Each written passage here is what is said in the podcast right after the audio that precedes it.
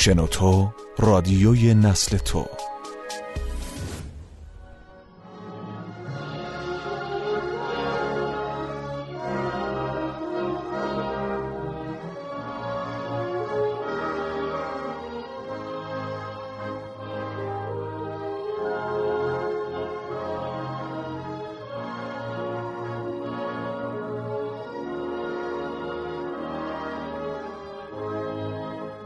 محاکمه آغاز می شود اثر آندری سینیافسکی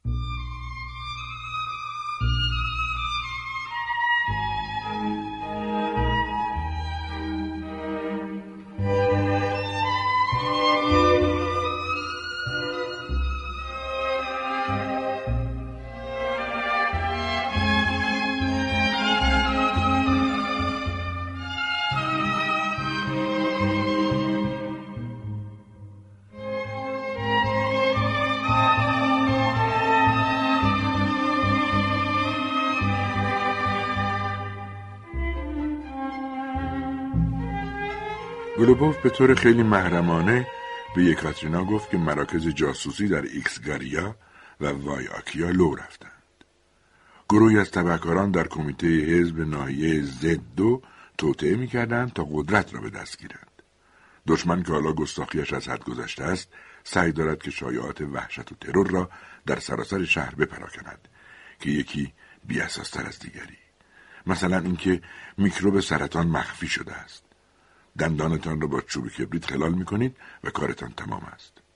یا زنها تحت تاثیر اشعه کیهانی فقط دختر میزایند به ضرر ارتش ما. گوشهای مدعی العموم از خونی به غلظت و سیاهی روغن قرمز شده بود. گردنش بالای یقه ورم کرده بود. وقتش رسیده بود.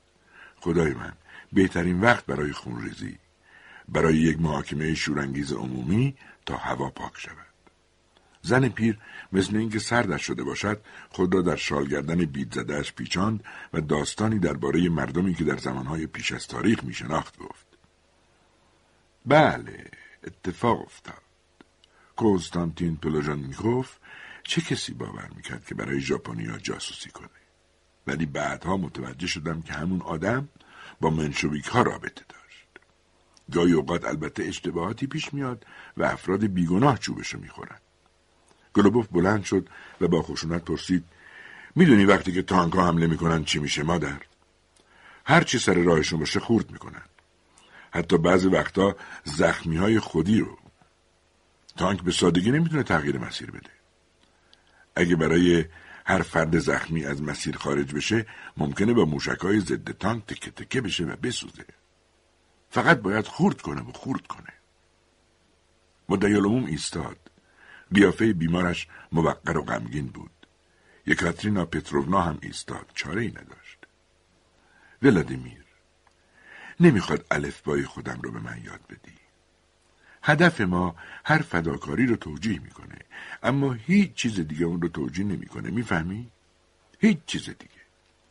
یکاترینا با شق و رقی یک پیرزن سر پنجه پا بلند شد و دستی روی صورت ارغوانی او کشید. گویی واقعا مادرش بود. مادر بی سواد فراموش شدهش که زمانی هنگام ترک ده برایش علامت صلیب کشیده بود تا خدا به او رحم کند. مدعی العموم گالشایش را پوشید و راه افتاد. جلوی نقشه روی دیوار و همانجا ایستاد. پارچه های کوچک قرمز خاکالود و ظاهرا مدتها دست نخورده از سنجاقها آویزان بود. تغییری در جبهه کره داده نشده بود.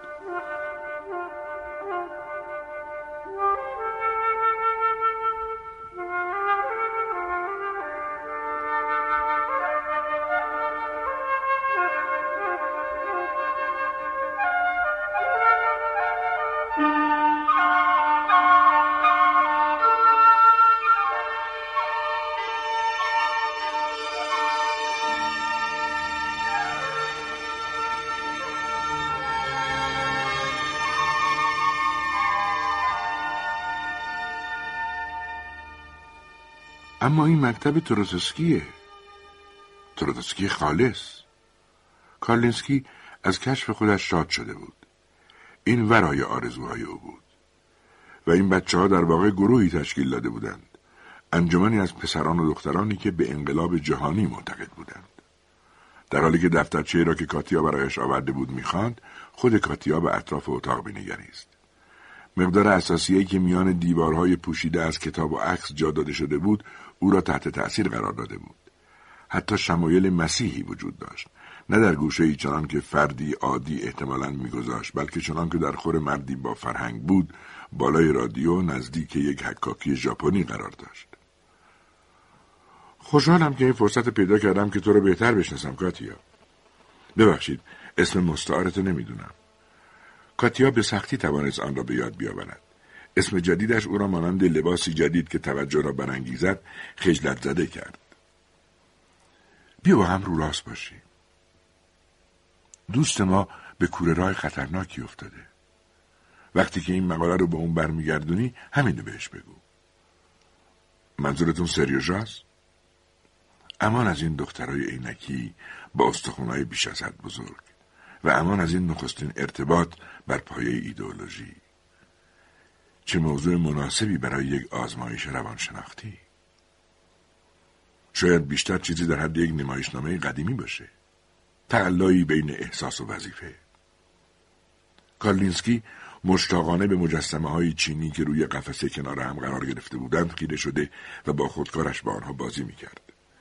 دفترچه را تکان داد و گفت انقلاب تندروی حزبی دموکراسی با پیرنای آستین کوتاه دهاتی به سبک دهه 1920 هوادارهای تروتسکی هم بحثهایی نظیر این داشتند کاتیا تکان خورده بود.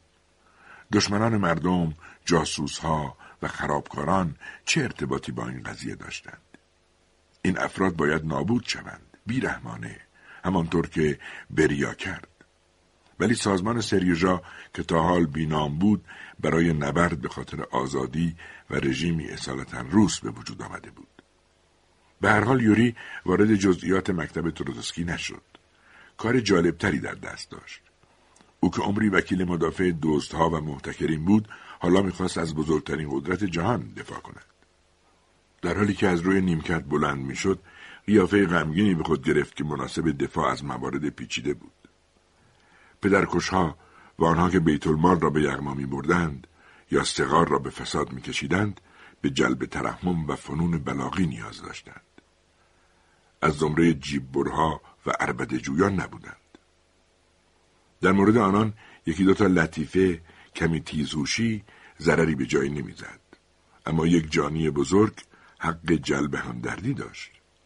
مدافع او و وجدانش بود که جریان اجرای عدالت آن را جریه دار کرده بود.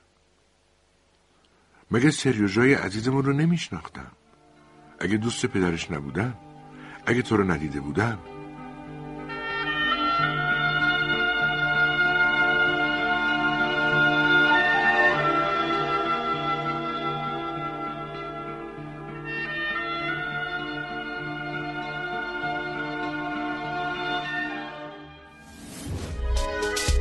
کانال شنوتو را در تلگرام و اینستاگرام دنبال کنید.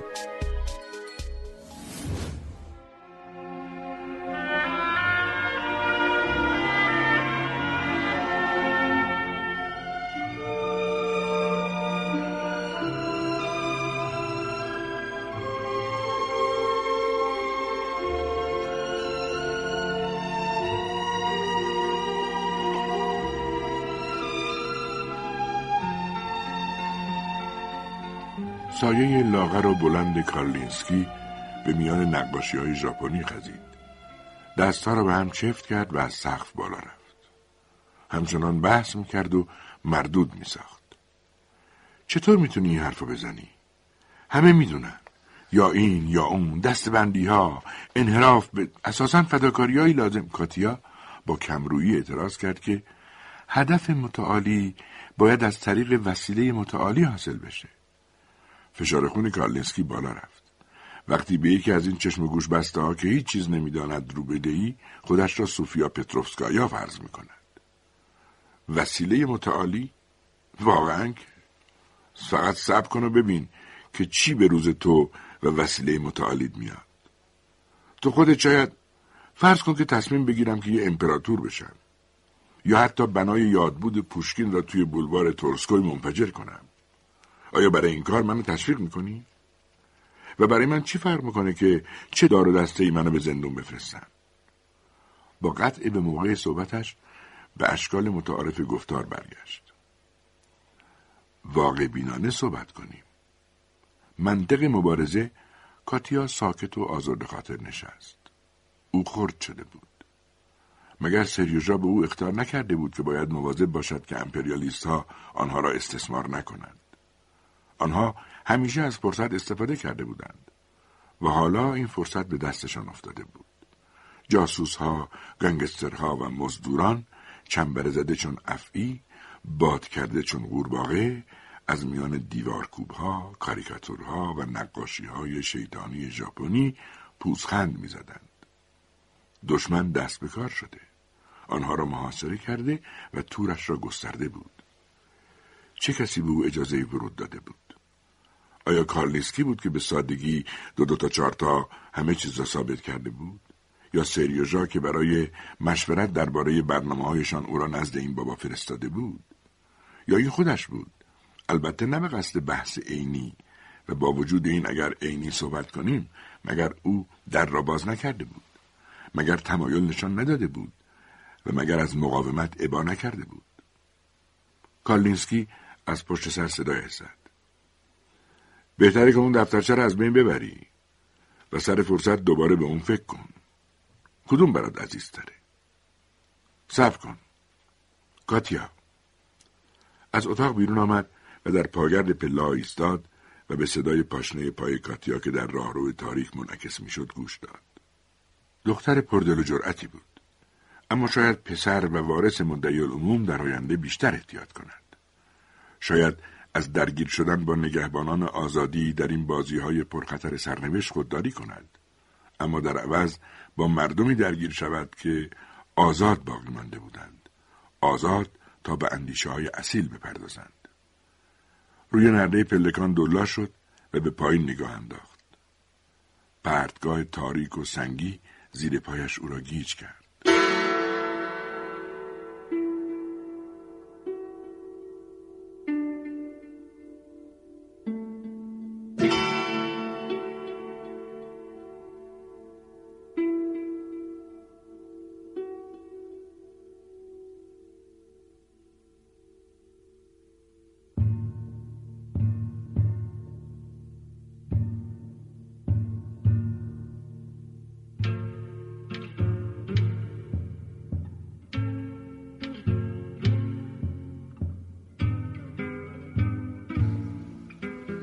گلوبوف در مقام میهمان افتخاری اجباری به نوشیدن نداشت. قلبش ناراحت بود. بازپرس اسکرومینیخ او را به کناری کشید و در پناه صدای کاردولیوان صحبت آنها به گوشهای کنجکاو اگر چنین چیزی وجود داشت نمی رسید. و این صحبت صمیمانه شد. مورد رابینوویچ تو به طور من خورده. اونو به ما واگذار کردن. باید بگم که دید خوبی داری گلوبوف. تک تیرانداز خوبی هستی. یه رابین هود. یه تیل اولین اشپیگل اسکرومینیخ از سر شانه گلوبوف نگاهی دزدانه به اطراف انداخت. یادت میاد چه می‌گفتی؟ حتی قبل از سپتامبر؟ فورا حد زدم مقصودت چیه. و حالا کمی عمیقتر مسئله رو بررسی کردیم. بین خودمون بمونه. موردی پیدا کردیم که دهنت آب میندازه. نکنه سیاسی باشه. رفیق گلوبو دوست داری شوخی کنی؟ یعنی خودت نمی‌دونستی؟ یادداشت تو بود که ما رو راهنمایی کرد. و اگر بگیم که فقط اونه مزخرف گفتیم. مسئله تبابت. منظورم رو که می‌فهمی. با سر صدا به میز شام برگشت و مانند یک زن خاندار و مهمان نواز به مهمانان تعارف می‌کرد. بخورین بچه ها تعارف نکنین. مهمونی مردونه است. لطفا خودتون غذا بکشین. گلوباف دید که خوش میگذرد. بنابراین تصمیم گرفت تا آخر وقت بماند. آنها را دوست داشت. همکاران اسکرومینیخ بودند. هر یک با چهره ای چون کتاب گشوده گذشته ای به صفای شیشه و وجدانی بدون لک. در جمع آنها افرادی با استعدادهای خاص حضور داشتند. قهرمان شیرجه. خوانندهای که به درد اپرا می‌خورد و کشتیگیری حرفه‌ای. گلوبوف تنها کسی بود که یک تا پوش به تن کرده بود. بقیه در لباس شخصی بودند.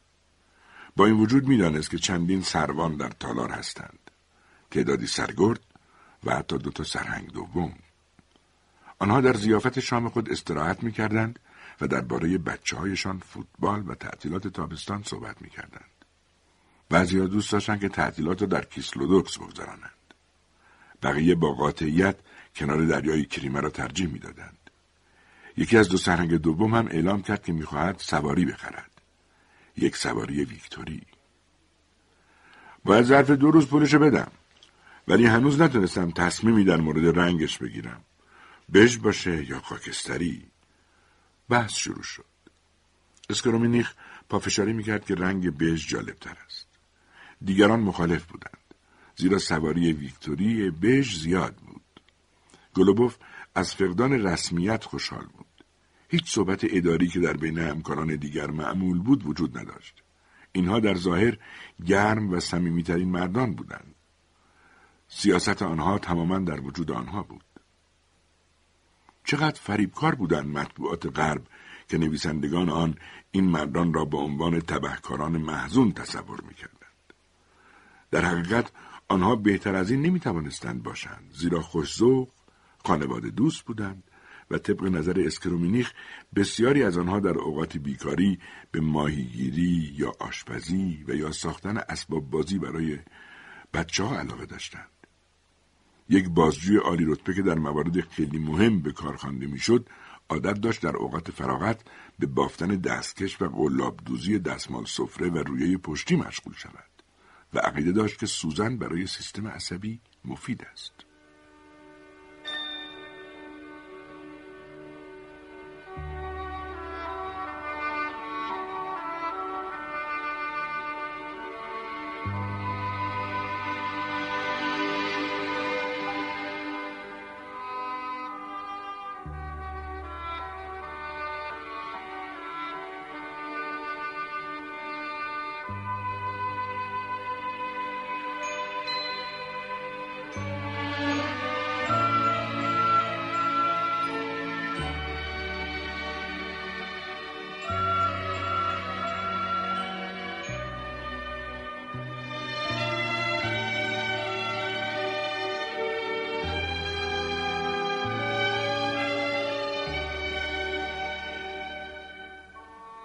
کاتیا برای ردگم کردن پیاده رفت. دفترچه را در آستینش پنهان کرده بود. سپس آن را ورق به ورق تکه تکه کرد و با انگشتانش آنها را لوله کرد و در خیابان انداخت. او را تعقیب می کردند. نتوانست بفهمد چه کسی او را تعقیب می کند. اما به کرات به پشت سر نگاه می کرد. خیابان از مردمی که برای گردش عصر و یا تماشای چراغانی مخصوص تعطیلات آمده بودند پر شده بود. شهر حتی دارای های بیشتری از این نوع بود که برای تفریح عصر آماده شده بودند. در انتهای های درخشانی که از این سر شهر به آن سر شهر کشیده بودند، خون سرد قطره قطره به صورت نقطه چین میریخت. کاتیا جلوی منزل سریوژا ایستاد و از عرض خیابان عبور کرد. دو پنجره اتاق سریوژا مانند قبر تاریک بود. کاتیا انگشتانش را صلیب کرد تا شوربختی را از خود دور کند. ولی خیلی دیر شده بود. ضربه فرود آمده بود. وقتی که از پله پایین می‌رفت حتما کارلیسکی گوشی را برداشته بود و تلفنی کرده بود و چراغ پشت پنجره سریوژا خاموش شده بود.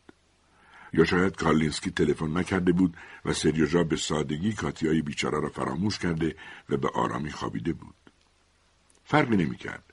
کاتیا نمی‌توانست برای او کاری انجام دهد و این تقصیر خودش بود. تکای کاغذ را پراکنده بود و آنها را چون روی کاغذی برای راهنمایی دیگران به منزل سریوژا به کار برده بود پشت سر او در فاصله زیاد شکار آغاز شده بود. پیاده روها را میروبیدند زیر گالش ها را نگاه می‌کردند چاله ها را میخشکاندند و به انجام وظیفه مشغول بودند تا فردا تمام تکای کاغذ جمع می‌شد و اتو می‌شد و پهلوی هم چسبیده می‌شد آماده برای دیدن و برای داوری. آماده در برابر دادگاه سختگیر و سهمگین زمین لرزید لوله های فولادی به طرف آسمان واژگون سر برکشیدند این شریان حیاتی شهر بود که جایی پشت فروشگاه بزرگ ترکیده بود. کاتیا در میان قردش توبهای احترام به طرف منزل قدم می‌زد. به آسمان نگاه نمی کرد و گلوله ها را نمی شمرد. هر گلوله به نظر او آخرین گلوله بود. او تصمیم گرفت که اگر پنج گلوله دیگر شلیک شود به مدیر مدرسه یا کمیته حزب محلی یا حتی به مقامات بالاتر مراجعه کند. همین فردا این کار را می کرد. بدون اینکه به سریژا اطلاع دهد او را نجات می‌داد و دامی را که جاسوسان گسترده بودند از میان بر می داشت. توضیح می‌داد که اشتباهی رخ داده است و می گفت که کارلینسکی دروغهای زیادی گفته است. پس از چهارمین شلیک کاتیا هنوز امیدوار بود که دیگر شلیکی در کار نباشد. ولی قلب فقط پس از پنجمین شلیک از کار افتاد. و ناگهان آنقدر همه چیز ساکت شد که آرزو می‌کرد در رخت خواب باشد و آنقدر بگرید تا چشمانش خشک شود.